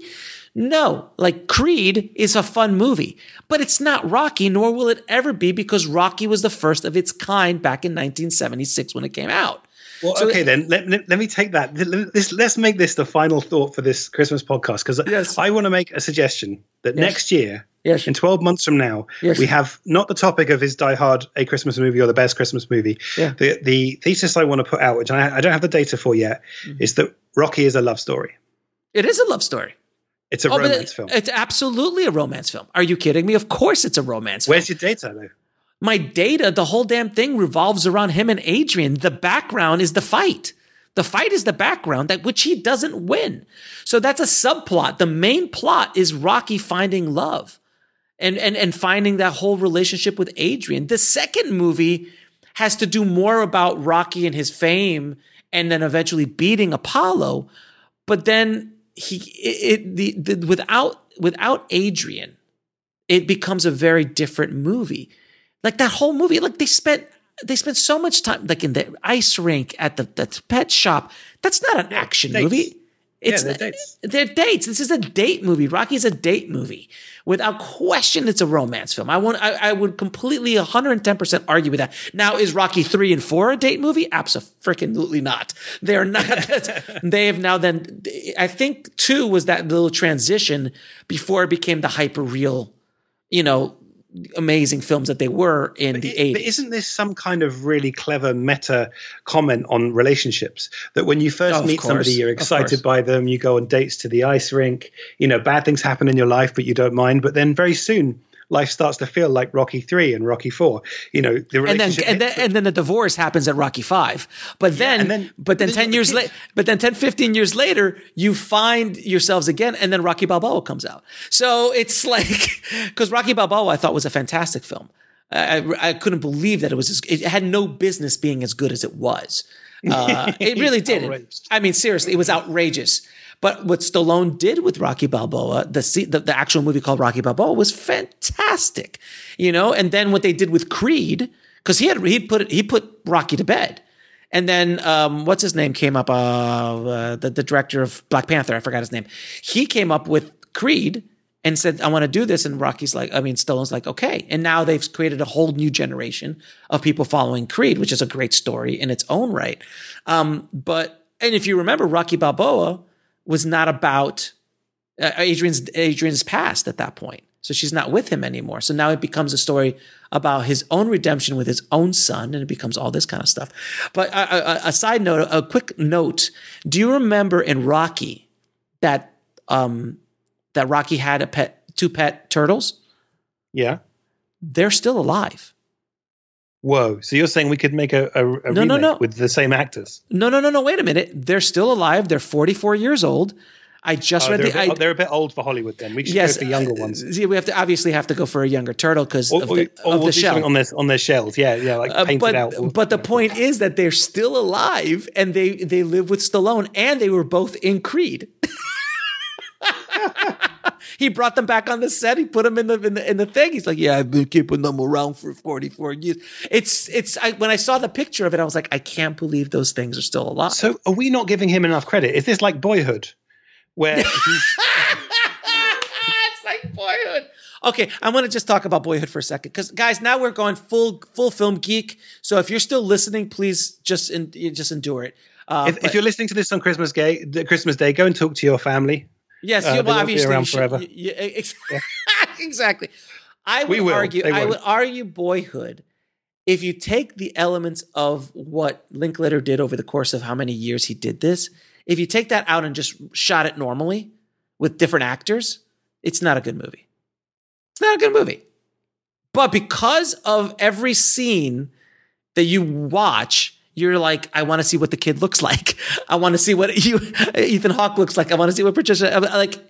That is what kind of carries it for for me at least. I didn't. I'm never going to watch Boyhood again. Yeah, it's, not- Evel Knievel, basically. It's not that you want to hear what he's got to say, but you Yeah. want to see if he makes the jump.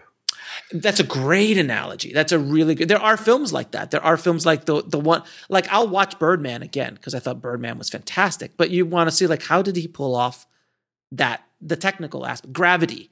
You know, you watch Gravity, like how did they pull off Avatar or you know like these technically insane films. You're like, I just got to see how they did it. You know, uh, and then if you're lucky, you find a movie that's technically pro- insane and also has a good story that you could watch again and again.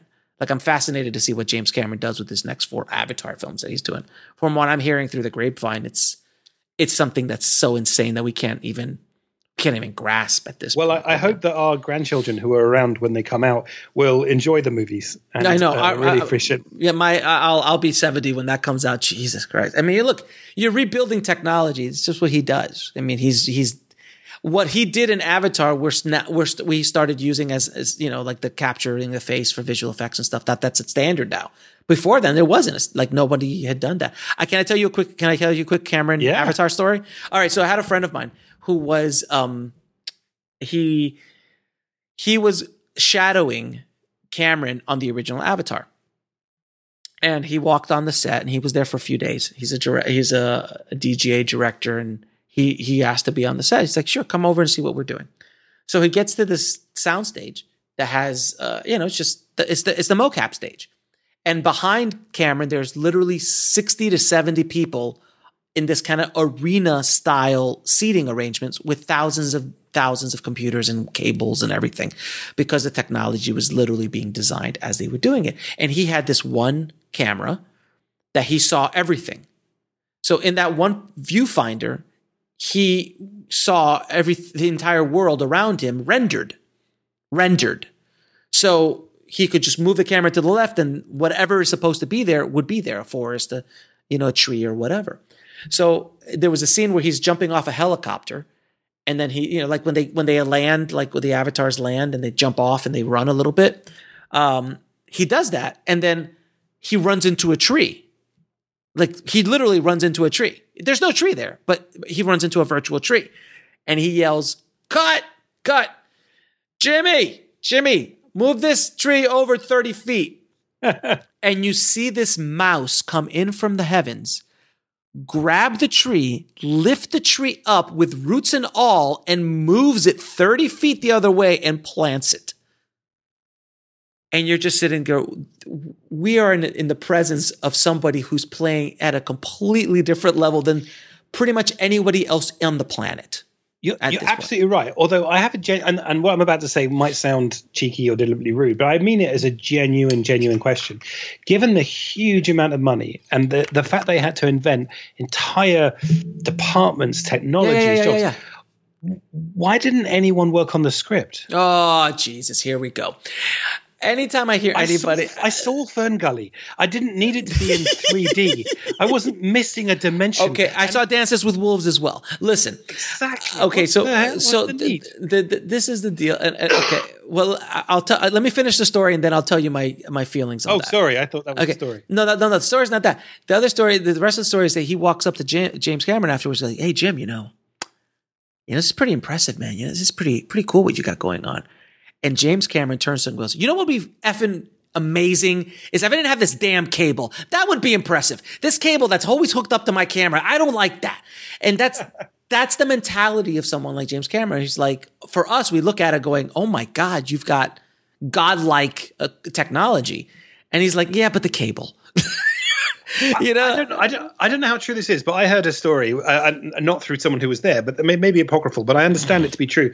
When he was planning uh, Terminator 2, he was cha- he went to the chat to the uh, the VFX people. This is in the planning stages, and he had all these ideas. And he was like, "Oh, can you do this thing where you do it like this?" And they were like, "Yeah, yeah, yeah, yeah, yeah, we can do that." And he was like, "Oh, okay."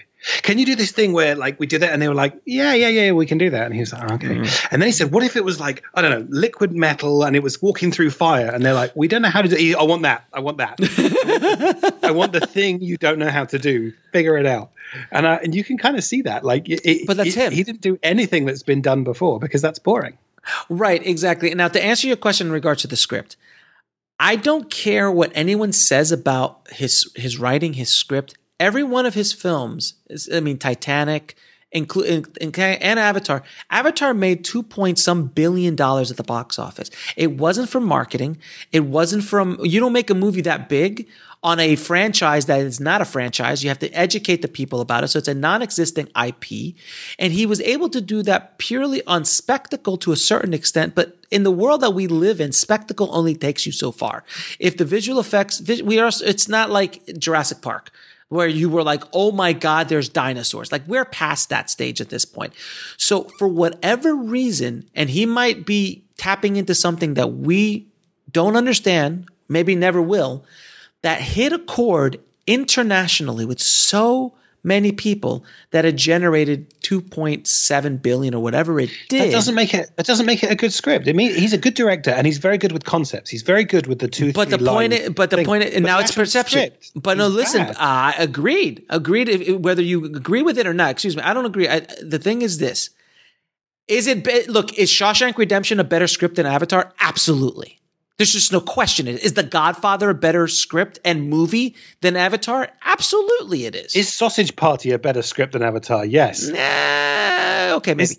but the point the point is this: it is the perception of the audience. He does not make movies for you to, or movies for me specifically in regards to like, is this a perfect script? If you go back and look at True Lies, if you go back and look at Aliens, if you go back and look at The Abyss, um, or even Titanic. People were like crapping on Titanic. People still crap on Titanic. But I can watch that movie anytime of the day. I'll watch it because of yeah. Of, but my, my genuine question is uh, honestly, I mean this is a real question. Considering the unbelievable lengths he goes to in the way that he films them, the the unbelievable, brilliant visual storytelling, the the the, the digital stuff. So much of the, his movies are pushed to the most, the absolute limit, and then the script is written on a Thursday afternoon because he had nothing else to do, and then locked. Like wh- what on earth? Why aren't you putting it? to Why isn't he got teams of writers? Why isn't he because pulling it apart? Why isn't he doing what Pixar does to a script? Because he the way he makes his films, he's able to tap into something that audiences react to. Whether you agree with it or so not is irrelevant. It's perception. To. He doesn't. He doesn't have to make look, our Pixar movies, arguably most of them amazing. Absolutely. Some of them are just I mean, they're just masterworks. They're masterworks. The way he was able to, they're able to write their scripts and the system that they write it in. But James Cameron writes, you know, writes Avatar the way it just it just touches people in a way that's unexplainable. If you look at the script, is it the best written script of all time? Absolutely not. It is but not. why not? Why not? Because it is but he the doesn't, best. But he else. doesn't have to. He doesn't. Oh, ha- he doesn't have to. No, no. Wait a minute. He doesn't have to because he knows because in his mind, he has beaten it up. And in his mind, it is aiming at the audience that he wants to tell, the story that he wants to tell and reacts to the message that he wants to get out is exactly what that script was for him. I don't think he's lazy. I don't think he's not doing the job. It's a perception issue. That's all it is. Just like Die Hard. I, well, he, he, all, all he, did, he, the only look, reason he made Titanic was so that he could get in a ship and go down and look at the real one. I hey, think look, he likes playing with toys. You know what? Michael Bay plays with a lot of toys, and his films can't hold a candle to any of James That's Cameron's very films. true. Also, I'm I'm I'm enjoying this. So, okay, listen, we're coming to the end of the podcast because yes. it'll be it'll literally be Christmas Day at some point. so, some people, maybe just three or four people, and maybe one person who left it running by mistake, are listening to this right now.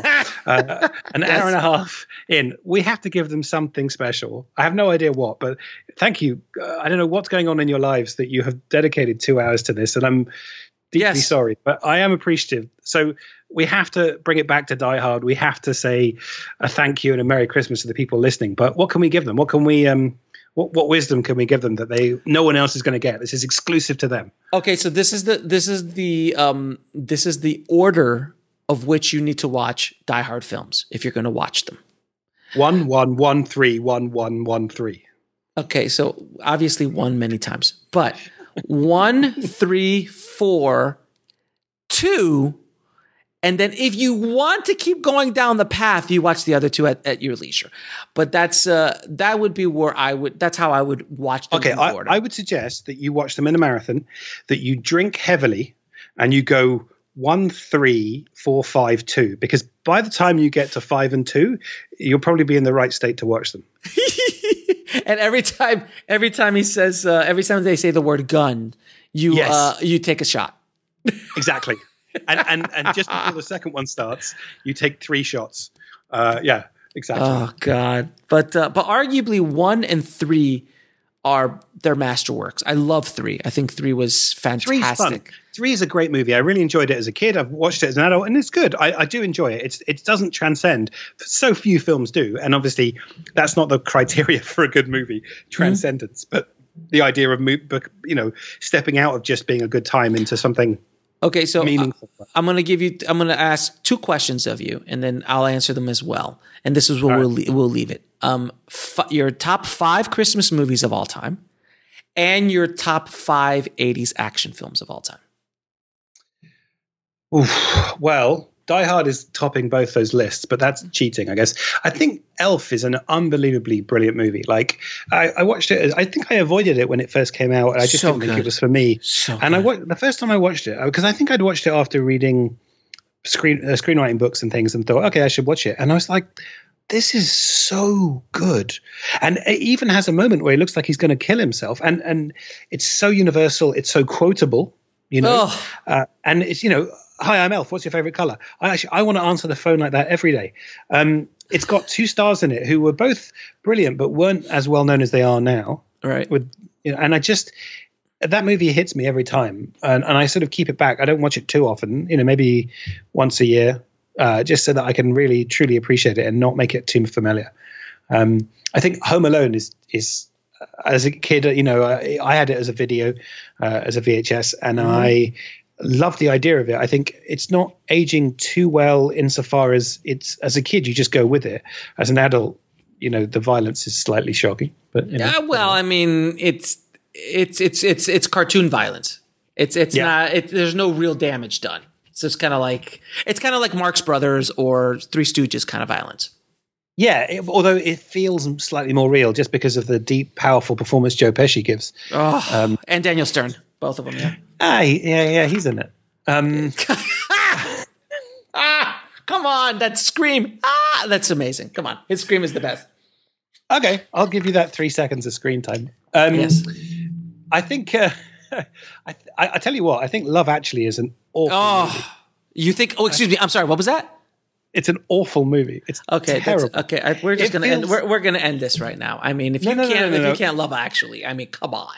No, no, but it's cheating because it's got loads of half stories and moments. Of course, you're going to like little bits of it because it's the best bits. It's like going um, instead of having a proper meal. Oh, I know like what you. two or three things off everyone's plate. You're going to get sick at the end. You're eating all the sweets and all the candy. Like it's just not. it's no. It's lazy because it's got no through line. It's just loads of fun things. Like here's a thing, here's a thing, here's a thing, and then and some of them are just. I mean, also this the the Colin Firth story is just a bit weird. But I tell you what, the the Laura Linney thing is some of the best uh, story and performance I've seen in such a long time. And that moment with Emma Thompson and the Christmas Oh, it oh. justifies the entire movie Mhm. and is just the most heart. You know, I, I saw her on a plane um, not long ago. I didn't talk to her obviously because that'd be really mean. But um, when I, I saw her, and the first thing that flashed through my head, all of the things she's done, and I think she's terrific as a writer. She's incredible as a performer. She's brilliant. She seems like a lovely person. But the thing that came to me in my head was just that moment, that one shot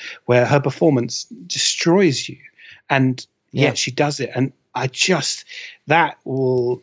I mean, that for that moment alone, obviously there's loads of fun things in the movie as well. I do like the bit on the bench where sort of, you know, I'm in love. Oh, that's fantastic. Wait, didn't you hear what I just said? Oh yeah, good point. That's terrible. That's kind of sweet. I mean, un- unnatural, but sweet. um, so also, that thing with Keira Knightley is just creepy. Talk about aging poorly. Oh, that- that's that that's that is stalkerish. That's Oh. just yeah. also it's all done as a cute thing like it's it's like oh don't worry it's you're you're a man you're allowed to be like this like no Okay. okay okay, okay, okay, okay. So what are the other, what are the next ones? uh so i think bad santa's kind of incredibly christmassy i think it's kind of fun Okay. i think um uh, it's I, i'm not sure i'd watch it many times but it's definitely fun and then the last one you have to go with the muppets christmas carol because the muppets make anything better Uh, well, obviously, if you add the Muppets to anything, it does make it better. I mean, there's no question. Um, all right, so I will, I will, I will concur that Die Hard is on the list. Uh, in no particular order, I would say Scrooged with Bill Mhm, Murray. mhm. Very good. Fantastic film. Uh, I'm gonna say, I'm gonna say the fa- I'm gonna say the Family Man. I love the Family Man. I don't care what you say.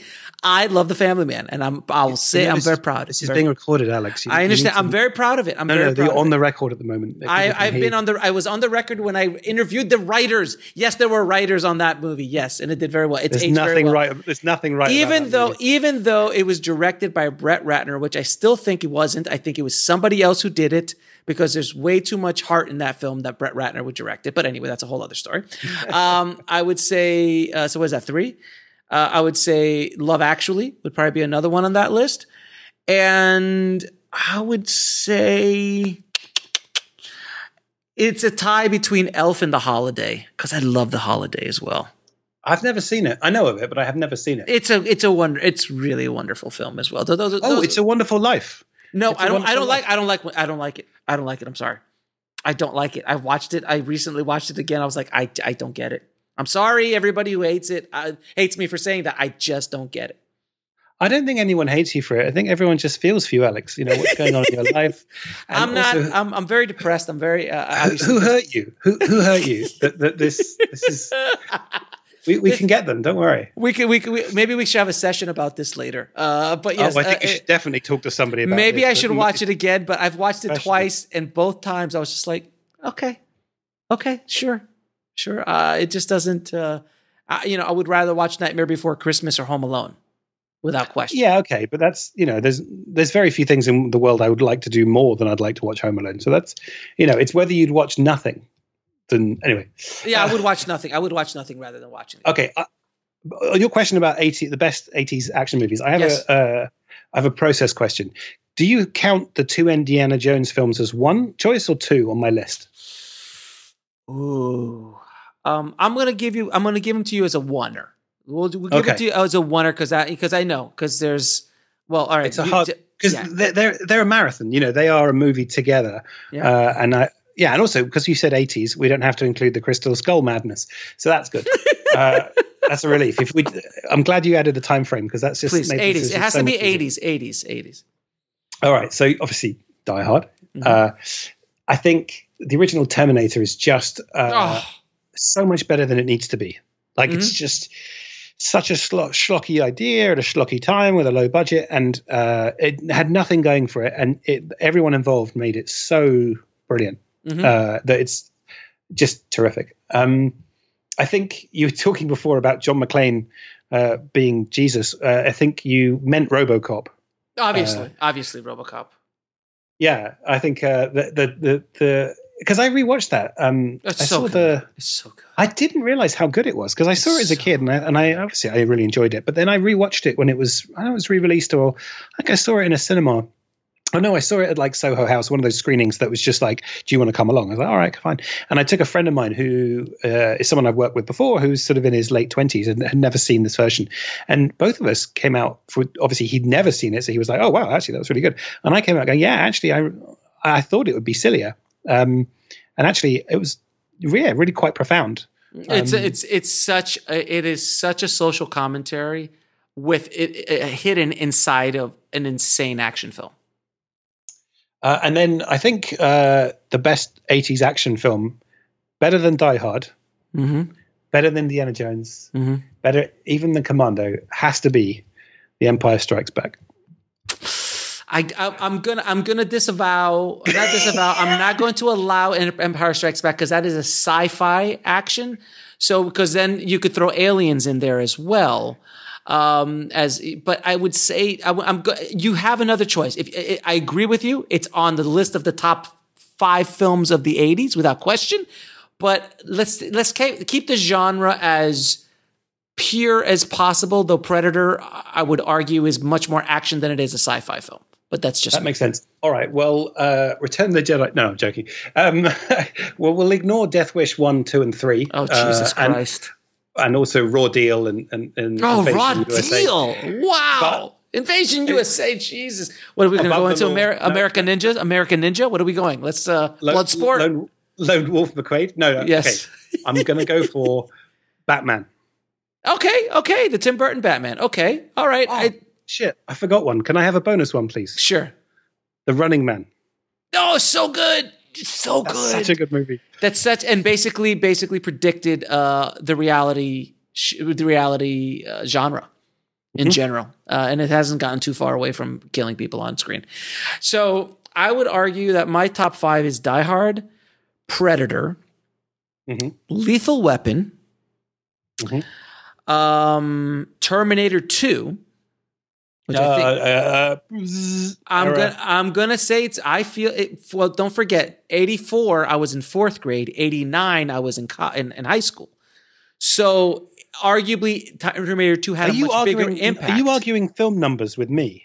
I am. I'm arguing it from the point of view of when I watched it. It had much bigger impact on me in 89 when I was working at a video store than I was in 4th grade in 84 which I didn't see it so Well, I, I was born in '82, so I haven't seen any of these films in the '80s.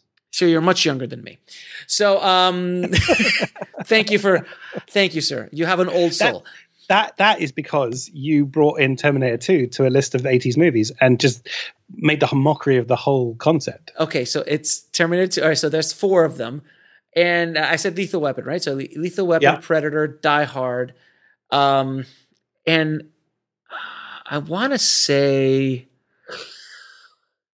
um, I mean, the Indiana Joneses are a good, always a good, always a good pick. But you know, I, I'm I'm gonna go off genre a little bit, and you could kind of argue it's still a little heavier on the sci-fi. But I'm gonna say Aliens, man. I think Aliens is so so so so good that It is good, but if you're going to start picking films that you have disavowed yourself, then you're just.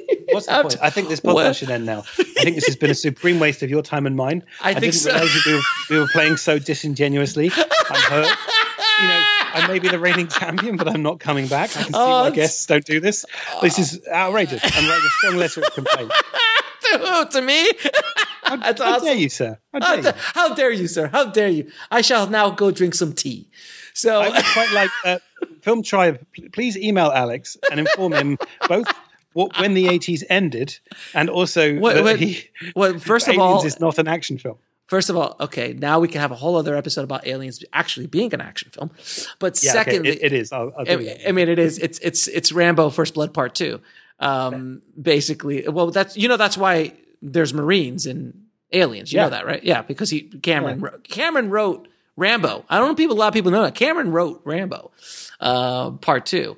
Which is also arguably an insanely wonderful action film, um, and we could just start going down the line of No, amazing no, no, no, no, no. We haven't got time for that. Uh, No, we'll we don't. Until next Christmas. next Christmas we'll do same bat time, same bat channel. We'll we'll find we'll find um we'll we'll we'll do another Christmas special. Maybe we'll start doing this yearly, Stephen. Uh, I think this would be well, it, it'll take the full year for me to do the work and then for us to talk for three days. But, uh, but all jokes aside, Merry Christmas, Alex. Yeah, oh, Merry Thank you for- Christmas. It's been really fun, and uh, and uh, to everyone listening, thanks for you know supporting Alex and the work he does, and also for just joining us on a, on a rather mad ramble, uh, which had very little to do with Die Hard. But That's not true. Uh, Well, if we if we go back to the tapes, we can actually, if you want to do the stats on it, we spoke about Die Hard most of the time. uh, my memory is that you spoke mostly about your inexplicable love for the Family Man. But you know, whatever. You're ridiculous. Honestly, it's not too late. Just cut it out. No one will know. No, no, it no, would be no. fine. No, no, no. I, I stand by my I stand by it, sir. I stand by Nicolas Cage at Christmas time. Well, first of all, did you hear about that new Nicolas Cage movie? Which called Pig, where he No. he's chasing he's he's in search of a truffle pig that someone stole from him. Let this be, let his later career be a lesson to anyone who thinks they can evade taxes. This is what happens. This, this and Wesley Snipes. This, pay your taxes, ladies and gentlemen. Otherwise, you will have the same fate. Yes, thank you, Stephen, for uh, for coming on. Merry Christmas, and for anyone Christmas, and for anyone listening, stop listening to us and go talk to your family. Yeah, you may not like them, but they're the only ones you got. Go talk to them. Thanks. Bye bye. Well, the verdict is in, and Die Hard is, in fact, a Christmas movie. It's undeniable. You can't argue the facts. And now you have so much ammo to debate anybody at the next Christmas party on whether Die Hard is or is not a Christmas movie. I hope you guys really enjoyed this episode. I, I truly like to geek out every once in a while. I, I always talk so much about business and the craft and and you know doing all the serious stuff about filmmaking and building a business and being a film entrepreneur and all of that stuff. But you know, under all of this, guys, after under all this shrapnel, there lives a film geek, a 15 year old kid who worked at a video store and has seen thousands and thousands of movies. I am a film geek, I am a cinephile, and I like geeking out like anybody else. So every once in a while, I'm going to bring somebody on and we're going to geek out about stuff. But I, I hope this episode really was enjoyable to you guys. I really hope that this Christmas gift to the tribe was enjoyed by all. Now, if you want to get links to anything we talked about in this episode, including including that insane article proving all of this data and breaking down all this data for Die Hard as a Christmas movie that Stephen wrote, head over to the show notes at indiefilmhustle.com forward slash 367 for the show notes. And for the members of Indie Film Hustle TV, we have brand new courses that I just uploaded, including Story Blueprint, The Hero's Two Journeys, an hour long breakdown of the story and script of Erin Brockovich by Michael Hauge and Chris Vogler.